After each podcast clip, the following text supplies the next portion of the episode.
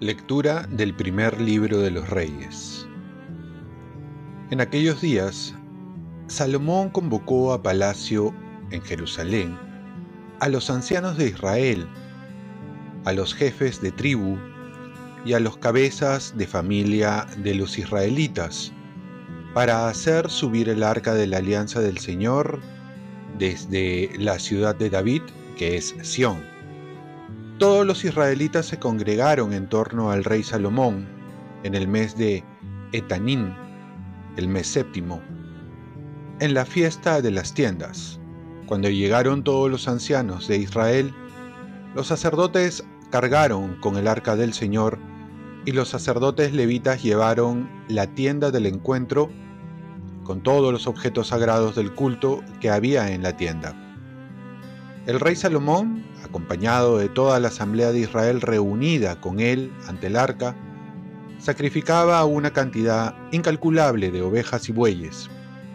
Los sacerdotes llevaron el arca de la alianza del Señor al santuario del templo, al santo de los santos, a su propio lugar, bajo las alas de los querubines.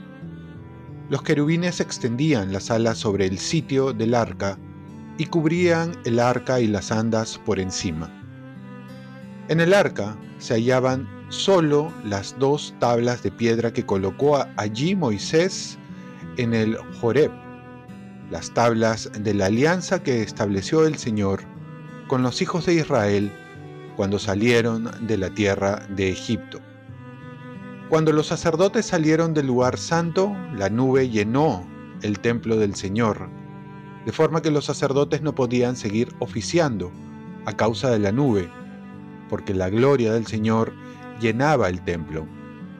Entonces, Salomón dijo, El Señor puso el sol en el cielo, pero el Señor ha decidido habitar en densa nube y yo he querido erigirte una casa para morada tuya, un lugar donde habites para siempre. Palabra de Dios. Salmo responsorial. Levántate, Señor, entra en tu santuario. Oímos hablar del arca en Efratá y la encontramos en los campos de Jaar. Entremos en su morada, postrémonos ante el estrado de sus pies. Levántate, Señor, entra en tu santuario. Levántate, Señor, entra en el lugar de tu reposo, tú y tu arca poderosa, que tus sacerdotes se revistan de justicia y tus fieles griten de alegría. Por amor a David, tu servidor, no rechaces a tu ungido. Levántate, Señor, entra en tu santuario. Lectura del Santo Evangelio según San Marcos. En aquel tiempo, Jesús y sus discípulos, después de atravesar el lago, llegaron a Genezaret, donde amarraron la barca a la orilla. Apenas desembarcaron, lo reconocieron enseguida y recorrieron toda aquella región. Cuando se enteraba la gente dónde estaba Jesús, le llevaban los enfermos en camillas. En todas partes donde entraba, pueblos, ciudades y aldeas, colocaban a los enfermos en la plaza y le rogaban que les dejase tocar al menos el borde de su manto, y los que lo tocaban se sanaban. Palabra del Señor. Paz y bien si Jesús es nuestra medicina, ¿qué esperamos en acudir a Él? San Agustín decía que Jesús es el médico y la medicina. Si queremos que nos cure, tenemos que ir confiados en Él. No se puede ir a un médico que no confiemos. Además de ello, al confiar debemos saber obedecer las indicaciones del médico.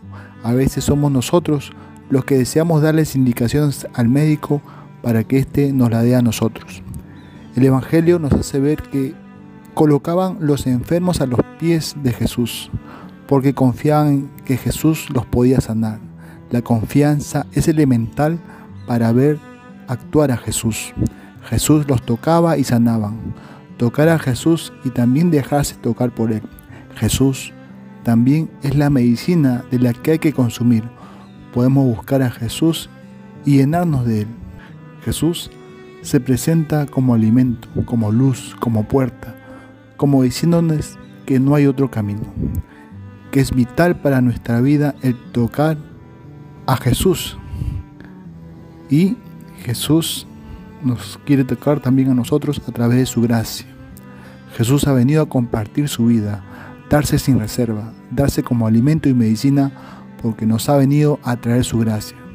Nos trae su espíritu, su misma persona en la Eucaristía y es por ello posible unirnos a Él. Son los sacramentos el lugar de encuentro con Jesús. Ahí podemos experimentar de Él, que es la medicina. Sobre todo los sacramentos de la confesión, que sanan las heridas del alma, la unción de los enfermos, que nos fortalece para sobrellevar los sufrimientos por la edad o enfermedad, y también nos perdona los pecados. Y así mantener una salud espiritual con la Eucaristía y la confesión es muy posible. Oremos, Virgen María, ayúdame a buscar al médico Jesús en su palabra para obedecerlo y recibirlo como medicina en los sacramentos y la oración. Ofrezcamos nuestro día. Dios Padre nuestro, yo te ofrezco toda mi jornada en unión con el corazón de tu Hijo Jesucristo, que sigue ofreciéndose a ti en la Eucaristía para la salvación del mundo. Que el Espíritu Santo sea mi guía y mi fuerza en este día para ser testigo de tu amor con María, la Madre del Señor y de la Iglesia, te pido por las intenciones del Papa. Con San José Obrero te encomiendo mi trabajo y mis actividades de hoy, para que se haga en mí tu voluntad. Y la bendición de Dios Todopoderoso, Padre, Hijo y Espíritu Santo, descienda sobre ti. Cuenta con mis oraciones, que yo cuento con las tuyas, y que tengas un santo día.